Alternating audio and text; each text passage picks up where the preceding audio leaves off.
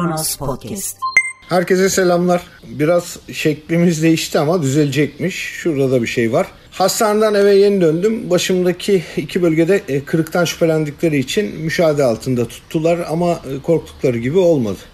Açıklamalardaki gibi oturduğum binanın müşterek avlusunda silahlı 3 kişinin saldırısına uğradım. Merhaba, 8 Temmuz 2021 Perşembe günün tarihi ve Kronos Haber'de Kronos Günden başlıyor. Gazeteci Erk Acarer'e Berlin'deki evinde bıçaklı ve yumruklu saldırı. Gazeteci Erk Acarer Twitter hesabından yaptığı açıklamada Berlin'de evimin içinde bıçaklı ve yumruklu saldırıya uğradım dedi. Acarer hayati riskinin olmadığını belirterek hastaneye gidiyoruz. Failleri biliyorum, asla faşizme teslim olmayacağım, kimse endişelenmesin, bugünler geçecek dedi. Acarer kendisine yapılan saldırıyla ilgili Bir Gün gazetesine yaptığı açıklamada şunları söyledi. Bir saat önce silahlı bıçaklı 3 kişi evime geldi. Yumruklarla tekme tokat saldırdı. Ne olup bittiğini anlamadan vurmaya başladılar. Milletin ailesiyle, değerleriyle ilgili yazmayı bırak, daha kötüsünü yaparız diyerek tehdit ettiler. Şu anda hastanedeyim. Polisler hastanede ifademi aldı. Onlara da anlattım. Kafamın sağ tarafında büyük bir şişlik var. Saldırganlar belli. Yazdıklarımdan rahatsız olanlar. Hayati bir riskim yok. Failleri biliyorum. Asla faşizme teslim olmayacağım. Kimse endişelenmesin. Bugünlerde geçecek. Erk Acarer Artı TV'de program yapıyor. Bir Gün gazetesinde köşe yazarlığını sürdürüyor ve sosyal medyada da etkin bir isim. Muhalif olduğunu zaten cümle alem biliyor. Evet, daima bir soru işaretini elde bulundurmak lazım.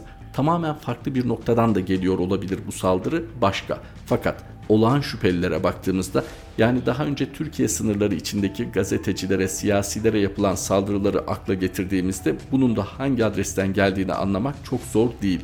Yine de o soru işaretini bir kenara bırakarak, hani ortaya çıkarılmadığı için söylüyoruz bunu, düşündüğümüzde tehlikenin vardığı boyutu fark edebiliyor muyuz? Erk Acarer detayına gerek yok, adresinin Almanya'da dairesinin bulunduğu bölgenin ortak kullanım alanında başlıyor saldırı. Bakınız, her düşüncenin fanatiği, fanatikleri olabilir. Hatta kişisel problemleriyle bu ideolojik yaklaşımını birleştirip ciddi çevresine zarar verebilecek insanlar olabilir. Ama bununla birlikte bir siyasi akım, bir siyasi lider bu tür saldırılarda korunan, kollanan tarafsa, yani kendi fanatikleri çoksa ona daha büyük ödevler düşer. Açık olalım. Türkiye'de şu an ilk akla gelen grup hangisi? Ülkücüler. Niye? Sokakta şiddete daha önce defalarca başvurmuş bu grup, hakkını yemeyelim, Devlet Bahçeli'nin ilk dönemi itibarıyla sokaktan çekilmişti. Fakat ne olduysa son yıllarda tekrar kendini ülkücü olarak tanımlayan kimselerin sokakta açık şiddete başvurduğunu görüyoruz. Hani artık sosyal medyayı tali bir konu olarak kenarda tutuyoruz ki orada da ciddi hukukun konusu olması gereken tehditler var. Ülkücülerin yanı sıra son dönem iyice iç içe geçtikleri AK Partililerde de böyle bir eğilim var. Özellikle Recep Tayyip Erdoğan odağında şiddete meyilli bir grup var. Ve işin kötü tarafı, sadece Türkiye'de değil Avrupa'da da Türkiye'yi fevkalade zora sokacak girişimlerde bulunuyorlar. Daha önce maalesef Türkiye kamuoyunda çok dikkate alınmadı. Çünkü cemaate dönük saldırılar diye bazı kesimler duymak istemedi. Bazı kesimlerse zaten onayladığı için bu saldırıları sesini çıkarmadı. Fakat gelinen noktadaysa Erk Acarer gibi, tekrar ediyorum, Bir Gün ve Artı TV'de çalışan bir isme dönük böyle bir saldırı var. Bir takım saldırılara uğrayanlar uluslararası mekanizmaları harekete geçirmek için Türkiye'yi şikayet etmekle suçlanıyor ya, en doğal olanı, en doğru olanı yapıyor. Yani hakkını arıyor bu insanlar. Oysa bakınız, burada suçlanması gereken uğradığı haksızlık karşısında hak arayan değil, ona bu zulmü yapanlardır. Yani burada ne Erk Acarer, ne Can Dündar, ne de başkaları uyarılacak. Onlar doğal olanı, doğru olanı yaptılar. Haklarını arıyorlar, seslerini duyuruyorlar. Burada eğer gerçekten Türkiye'nin imajını çok önemsiyorsanız, Türkiye'yi çok önemsiyorsanız bu saldırganları engelleyeceksiniz. Peki nasıl olacak? Bir insan, bir grup, bir lider, bir parti nasıl bunu önleyebilir? Doğrudan önleyemeyebilirsiniz. Yani Almanya'da fanatiğiniz 3-5 kişi bunu yapmış olabilir. Böyle bir açık kapı bırakalım. Ama sizin tavırlarınız ve söylemleriniz bunu destekler mahiyetteyse bakışlar doğrudan size de yönelir. Bakın, ilk akla gelecek açıklama şu olmalıydı burada. HDP İzmir İl Binası'na yapılan saldırıdan günler sonra ne demişti Cumhurbaşkanı Recep Tayyip Erdoğan? Bu saldırıyı kınıyoruz, öncekileri kınadık, bundan sonrakileri hareketleri de kınayacağız. Acaba yine prompter olmadığı için doğaçlama konuşurken kendini çok iyi veremedi, konsantre olamadı, istemsizce mi böyle bir ifade kullandı? Yoksa bundan sonraki benzer saldırıları da mı haber verdi? Bundan sonraki her saldırıda ister istemez akla Cumhurbaşkanı'nın bu cümlesi gelecek. Oysa Sayın Devlet Bahçeli, Sayın Erdoğan, biz şiddetle elde edilebilecek hiçbir iktidarı istemiyoruz. Demokratik yöntemler dışında hiçbir şekilde şiddete tevessül edilmesini doğru bulmuyoruz. Bizim adımıza kimseyi tehdit etmeyin. Niçin bu açıklıkla vazgeçirmeye çalışmıyorsunuz bağlılarınızı? Hatırlayınız, Gelecek Partisi Genel Başkan Yardımcısı Selçuk Özdağ'a yapılan saldırı, Yeni Çağ Gazetesi Ankara temsilcisi Orhan Uğuroğlu'na yapılan saldırı. Bu saldırılar sonrasında MHP'li üst düzey yöneticilerden neredeyse alkışı eksik açıklamalar duyduk. Hani siz de onları tahrik etmeyin diye özetlenebilecek bir takım ifadeler kullandılar. Ne demek tahrik etmek? Demokrasi çerçevesinde insanlar bir grupla, bir liderle, partiyle, iktidarla ilişkili düşüncelerini söyleyemeyecekse, hele siyasi kimlikleri olan insanlar bunları ifade edemeyecekse niçin demokrasiden bahsediyoruz ki? Burada çok açık bir biçimde demokrasiyi sindirememe söz konusu. Yani mevcut iktidarı elde tutmak, belki de iktidarın getirdiği nimetleri elde tutmak için demokrasiden çok rahat vazgeçilebildiğini görüyoruz. İktidarın böyle kontrollü bir çatışmadan yana olduğu, bundan nemallanabileceği, siyaseten bundan bir fayda umabileceği söyleniyor. Bu tür yaklaşımlara ise şu cevabı vererek noktayı koymak lazım. Yangını çıkarabilirsiniz ama yangının nerede son bulacağını kestiremezsiniz. Bu vesileyle gazeteci Erk Acarer'e geçmiş olsun. Malum Türkiye'nin son yıllarda tutturduğu bir yol var. Rusya ve Amerika Birleşik Devletleri arasında, Doğu ve Batı bloku arasında ilginç ilişkiler kuruyor. Rusya'dan S-400 satın alıyor, Çin'le ciddi ticari ilişkiler geliştiriyor ama NATO üyeliği devam ederken içeriden NATO'ya dönük ilginç çıkışlar yükseliyor. Amerika Birleşik Devletleri ile ilişkilerin seyri ortadayken yine içeriden ABD'ye dönük ilginç suçlamalar yükseliyor. Tüm bunları topladığınızda ise Türkiye gerçekten bir dış politika mı yürütüyor, yoksa ilişkilerini anlık mı kontrol etmeye çalışıyor iktidarın sürekliliğini sağlamak için?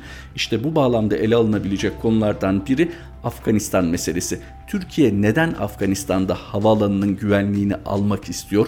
Bu isteğinin arkasında Batı ile ilişkilerini düzeltme çabası mı var? Bunlar önemli sorular. Ali Nozinyan'ın yazısı "Türkiye'nin girmekten korkmadığı Afganistan'da son durum". Afganistan'da Kabil Hamid Karzai Uluslararası Havalimanı'nın güvenliğinin Türkiye tarafından sağlanması konusunda Ankara-Washington arasındaki temas trafiği devam ediyor. Ankara, Kabil Havalimanı'nın geleceğine ilişkin üst düzey temaslarını sürdürüyor. Milli Savunma Bakanı Hulusi Akar bu hafta ABD Savunma Bakanı Lloyd Austin'le telefonda görüşmelere devam edecek. Haziran ayındaki gergin NATO zirvesinin ardından yapılan ve Türkiye'nin gündemini uzun süre meşgul eden Erdoğan-Biden görüşmesinde Türkiye'nin havalimanı teklifinin rolü önemliydi. Hatta bazılarına göre Erdoğan Biden'dan istediğini kopardı. Birlikte bir fotoğraf ve ilişkilerde yeni bir başlangıç isteyen Erdoğan için Kabil Havalimanı konusu Afganistan'daki stratejik anlamdan öte aslında Rusya'dan satın alınan S-400'lerle gölgelenen ABD-Türkiye ilişkileri için yeni bir yakınlaşma, diğer yandansa NATO'nun bölgedeki varlığını temsil ederek askeri ve siyasi desteğin devamını sağlayabilmek. Türkiye kardeş ülke olarak gördüğü Afganistan için gereken adımları atmakta kararlı görünüyor. Amacımız Afgan kardeşlerimizin güvenliği ve huzuru için katkılarımızı devam ettirmektir diyen Akar, şu ana kadar alınmış kesin bir kararın olmadığını da belirtiyor diğer taraftan. Türkiye'nin ve Afganistan'ın menfaatleri için uygun sonuç elde etmek istiyoruz diyen Türkiye tarafı 6 senedir bu işe talip. Çünkü havalimanı kilit bir öneme sahip. Kabil Havalimanı'nın dağlık bir bölgede yer alan, deniz ulaşımı olmayan ve karayollarında ciddi bir güvenlik sorunu bulunan Afganistan'ın dış dünyayla bağının kurulabilmesi ve yabancı misyonların gidiş gelişlerinin sağlanabilmesi için hayati bir rolü var. Uluslararası yardım kuruluşları ise ülkeye gerekli insani yardımları bu havalimanını kullanarak ulaştırıyor. ABD ile anlaşmalar sağlandıktan sonra Türkiye görevi üzerine aldığında bunun oldukça riskli olabileceği gerçeğini unutmamak gerekiyor. Acil durumlarda havaalanının güvenliğinin sağlanması, saldırılar olduğu takdirde nasıl müdahale edileceği gibi büyük soru işaretlerinin yanı sıra Kabil'in merkezinde bulunan havalimanının güvenliği için önce şehrin güvenliğinin tesis edilmesi gerekiyor. Bunun nasıl olacağı ile ilgili şu an bir plan yok. Erdoğan S-400'ler yüzünden sadece ABD değil NATO müttefikleriyle de yaşadığı gerilimin dozunu bu olası misyonla düşürmeyi başardı diyebiliriz. NATO Genel Sekreteri Jens Stoltenberg, Türkiye'nin Afganistan'da kilit rol oynayabileceğini açıkladı. Biden ise genel olarak olmasa bile Türkiye'nin Kabil rolü konusunda da iyimser olduğunu vurguladı. NATO zirvesinin üstünden henüz kısa süre geçmişken Haziran'ın ortalarında ABD Ulusal Güvenlik Danışmanı Jack Sullivan, Erdoğan ve Biden'ın Kabil Havaalanı'nın güvenliğinin sağlanmasında Türkiye'nin önde gelen bir rol oynaması konusunda uzlaştıklarını söyledi. Ancak Sullivan, Türkiye'nin Rusya'dan satın aldığı S-400 hava savunma sistemleri konusunda çözüme ulaşamadıklarını ve bu konuda diyaloğun süreceğini bildirdi. Kısaca havalimanı konusuyla S-400'leri çözmeye çalışan Türkiye başarılı olamayacağı benziyor. Lakin zaman kazandıran bu yakınlaşmanın Erdoğan'ı rahatlattığını da görmeliyiz. Fakat Afganistan'da iç dengeler son günlerde gittikçe karmaşık hale geliyor. Bölge ülkeleri ve büyük güçler halihazırdaki durumdan rahatsız, hatta tedirgin. Son günlerde dünya basınında yakında bataklığa dönüşebileceği iddia edilen bu ülkeye gitmek içinse Erdoğan'ın ne hevesi ne de iştahında azalma var. Bunun sebeplerini anlamak için Afganistan'da olup bitene bakmak lazım. ABD 2001 yılında yaklaşık 3000 kişinin hayatını kaybettiği 11 Eylül saldırılarından El-Kaide örgütü ve onun lideri Üsame Bin Laden'i sorumlu tutmuş, Bin Laden'in burada koruma altında olduğu gerekçesiyle Afganistan'a önce hava sonra kara operasyonu başlatmıştı. Müdahale sonucu Taliban yönetimi devrildi. Geriye ve kırsala çekilen Taliban güçleri gerilla savaşını her geçen gün büyüterek ülke genelinde birçok noktayı yeniden hakimiyeti altına almaya başladı. ABD ve NATO müttefikleri yaklaşık 20 yıldır Afganistan'da asker bulunduruyor. Biden saldırıların 20. yılı olan 11 Eylül 2021'de tamamlanmasını hedefliyor. 20 yılın ardından çekilmenin başladığı bu dönemde gündemin en önemli maddesini başta Kabil olmak üzere Afganistan'daki kritik noktaların güvenliği oluşturuyor. Afganistan'da Taliban sadece etkili bir güç olmayı sürdürmüyor. Geçen ay boyunca Taliban saldırılarını yoğunlaştırdı ve çok sayıda bölgenin kontrolünü ele geçirdi. Yerel basına göre örgüt çok sayıda askeri teçhizat da ele geçirdi ve düzinelerce askeri öldürdü, yaraladı veya tutsak aldı. Birleşmiş Milletler Afganistan Özel Temsilcisi Deborah Lyons, Güvenlik Konseyi'ne Taliban'ın 50'den fazla bölgeyi ele geçirdiğini ve çatışmaların artmasının beraberinde başka ülkelerde güvensizlik getireceği uyarısında bulundu. Son gelen haberlere göre ülkenin neredeyse %65'i yine Taliban yönetimine girmiş durumda. NATO güçlerinin çekilmesinin ardından ülkenin tamamının Taliban kontrolüne girebileceği iddia ediliyor. Bunu diyenlerse ABD'li askerler. Afganistan'daki Amerikan güçlerinin komutanı Orgeneral Scott Miller, son Amerikan askerleri bölgeyi terk etmeye hazırlanırken ülkenin iç savaşa sürüklenebileceğini söyledi. Miller son basın açıklamasında Afganistan'ın lider kadrosu birleşemezse ülke çok zor bir dönemle yüzleşebilir. Güvenlik durumu iyi değil. Şu anki haliyle devam ederse iç savaş kesinlikle gerçekleşebilecek bir ihtimal. Bu dünyayı kaygılandırmalı dedi. Biden, Amerikan güçlerinin Afganistan'ın bir kez daha yabancı cihatçıların batıya karşı saldırı planlayacağı bir üs olmayacağını garanti altına aldıklarından çekilmelerinin meşru olduğunu söylüyor. Afganistan Cumhurbaşkanı Eşref Ghani ise ülkesinin güvenlik güçlerinin Taliban'ı kontrol altında tutma kabiliyetine sahip olduğu konusunda ısrarlı. Ancak birçok kişi uluslararası güçlerin çekilmesinin Afganistan'ın yine Taliban'ın kontrolüne geçmesine neden olacağına inanıyor. Taliban sözcüsü Süheyl Şahin, BBC'ye yaptığı açıklamada Eylül ayından sonra ülkede kalacak tüm yabancı askerlerin işgal gücü muamelesi göreceği uyarısında bulundu. Şahin, tüm yabancı güçler, üstleniciler, danışmanlar, eğitmenler ülkeden çekilmeli. Çünkü bir ihlal olan işgalin parçasıydılar. Tepki göstereceğiz ama bu tepki lider kadromuzun kararları temelinde gösterilecek dedi. Birleşik Krallık Özel Kuvvetleri'nin asker çekme süreci sonrasında danışmanlık ve eğitim için Afganistan'da kalmaya devam edeceği bildirildi. ABD ile Taliban arasında 29 Şubat 2020'de barış anlaşması imzalanmasının ardından geçen sene 12 Eylül'de Afganlar arası müzakereler Katar'ın başkenti Doha'da başlamıştı. Görüşmelerde elle tutulur bir sonuç elde edilemedi. Bu senenin başındaysa müzakereler kaderine terk edilmişti. Müzakerelerin belirsizliği sürerken diğer yandan da yabancı güçlerin ülkeden çekilme süreci devam ediyor. Aslında asıl sorun bundan kaynaklanıyor. Yani ülkenin en etkili gücü olan Taliban'la yürütülen barış görüşmeleri sonuca ulaşmadan ABD ve NATO askerleri Taliban'la anlaşmadan Afganistan'dan çekiliyor. Son dönemde ülkedeki şiddet olaylarında görülen artışsa çekilme sonrası güvenlik konusunu daha da kritik hale getiriyor. Afganistan'daki ABD'li komutan Orgeneral Scott Miller, Taliban'ı varılan anlaşmada verdiği şiddeti azaltma taahhüdünü yerine getirmemekle suçluyor. Bu arada Afgan hükümeti sözcüsü Razvan Murat, hükümetin görüşmelere ve ateşkese hazır olduğunu, şimdi Taliban'ın barışa bağlılığını kanıtlaması gerektiğini belirtiyor. Taliban sözcüsü Süheyl Şahin ise Taliban'ın son dönemde artan şiddette sorumlu olmadığını, birçok bölgenin Afgan hükümeti askerlerinin savaşmayı reddetmesinin ardından görüşmeler yoluyla ellerine geçtiğini savunuyor. Diğer yandan bu hafta Taliban'la çatışmaların ardından 1000'den fazla Afgan askerinin Tacikistan'a kaçtığı haberi geldi. ABD ordusu Taliban'ın Afganistan'da kontrolünü ele geçirdiği bölgelerin sayısını artırması sonrası ülkeden çekilmesini yavaşlatabileceğini açıkladı. Pentagon sözcüsü John Kirby tam geri çekilme için 11 Eylül tarihinin hala geçerli olduğunu ancak sürecin ilerleme hızının değişebileceğini söyledi. Oysa Pentagon yetkilileri geçen hafta geri çekilmenin neredeyse yarısının tamamlandığını söylemişti. Anlaşıldığı gibi Afganistan'da durum oldukça karışık. Özellikle Batı ülkeleri Kabil Havalimanı'nın güvenliğinin sağlanamaması durumunda Kabil'deki diplomatik misyonlarının geleceğinin tehlikeye gireceğini söylüyor. Avustralya ülkedeki büyükelçiliğini kapatacağını açıklayan ilk ülkelerden oldu. Taliban son günlerde Afganistan genelinde 100'den fazla bölgeyi ele geçirirken Türkiye ise bu havalimanının güvenliğini sağlamak için Afganistan'da kalmayı değerlendiriyor ve ABD'den siyasi, mali ve lojistik destek talebini yineliyor.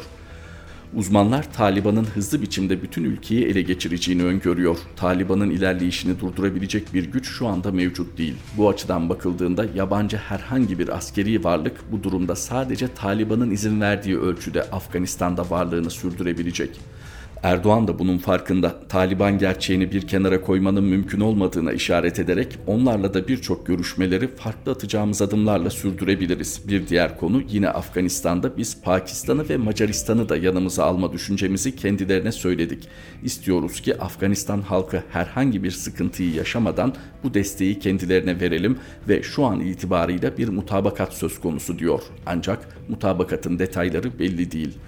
Türkiye'nin tarihi bağları da düşünülürse Taliban'la anlaşması mümkün. Ancak bu olasılık Taliban'ı uysallaştıracağını sanan Erdoğan'ın tamamen dar alana sıkışmasını da getirebilir. Kısaca evdeki hesap çarşıya uymayabilir. Pakistan'ın Türkiye desteği, Afganistan'da Türkiye güçlerine sempati duyulması önemli. Ama Taliban içindeki radikal unsurlar Türkiye'nin işini zorlaştırabilir. Taliban sözcüsü Süheyl Şahin Reuters'a yaptığı açıklamada Türkiye son 20 yılda NATO'nun bir parçasıydı. Dolayısıyla 29 Şubat 2020'de ABD ile imzaladığımız anlaşma kapsamında Afganistan'dan çekilmeliler diyor.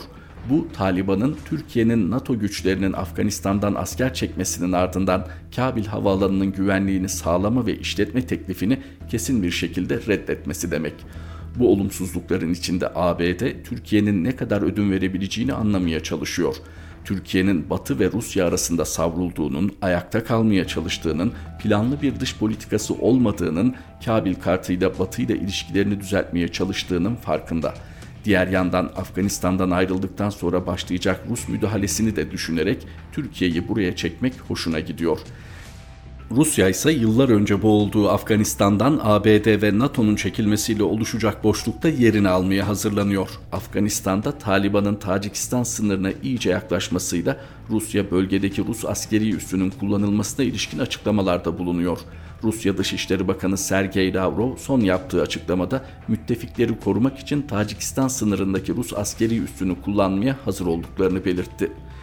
Türkiye müttefiki saydığı Rusya'yı dış politikada uzun süredir rahatsız ediyor. Libya'daki varlığıyla Doğu Akdeniz'de, Azerbaycan'ı destekleyerek Kafkaslar'da, Ukrayna'ya göz kırparak Karadeniz'de Rusya'nın canını sıkan Türkiye'nin şimdi de Afganistan üzerinden Orta Asya'ya ayak basması hoş karşılanacağı benzemiyor. Rus basınında yayınlanan makalelerde bazı uzmanlar Türkiye'nin bu hevesinin ardında ABD'den ziyade İngiltere olduğuna dair fikirler ortaya atıyor. Türkiye dışarıdan anlaşılmayan bir istek, iyimserlik ve güvenle Afganistan bataklığına girmekte kararlı. Uluslararası öngörüler Erdoğan'ın Kabil konusundaki iştahını kesmiyor. Taliban'la iyi ilişkiler kuracağından çok emin. Lakin araştırmacılar ve bölgeyi takip edenler için Erdoğan'ın bu görüşünü destekleyen hiçbir açık ve erişilebilir önveri mevcut değil. Ali Nozinyan'ın satırlarıyla Kronos gündemin sonuna geldik. Kronos Haber'de tekrar buluşmak üzere. Hoşçakalın.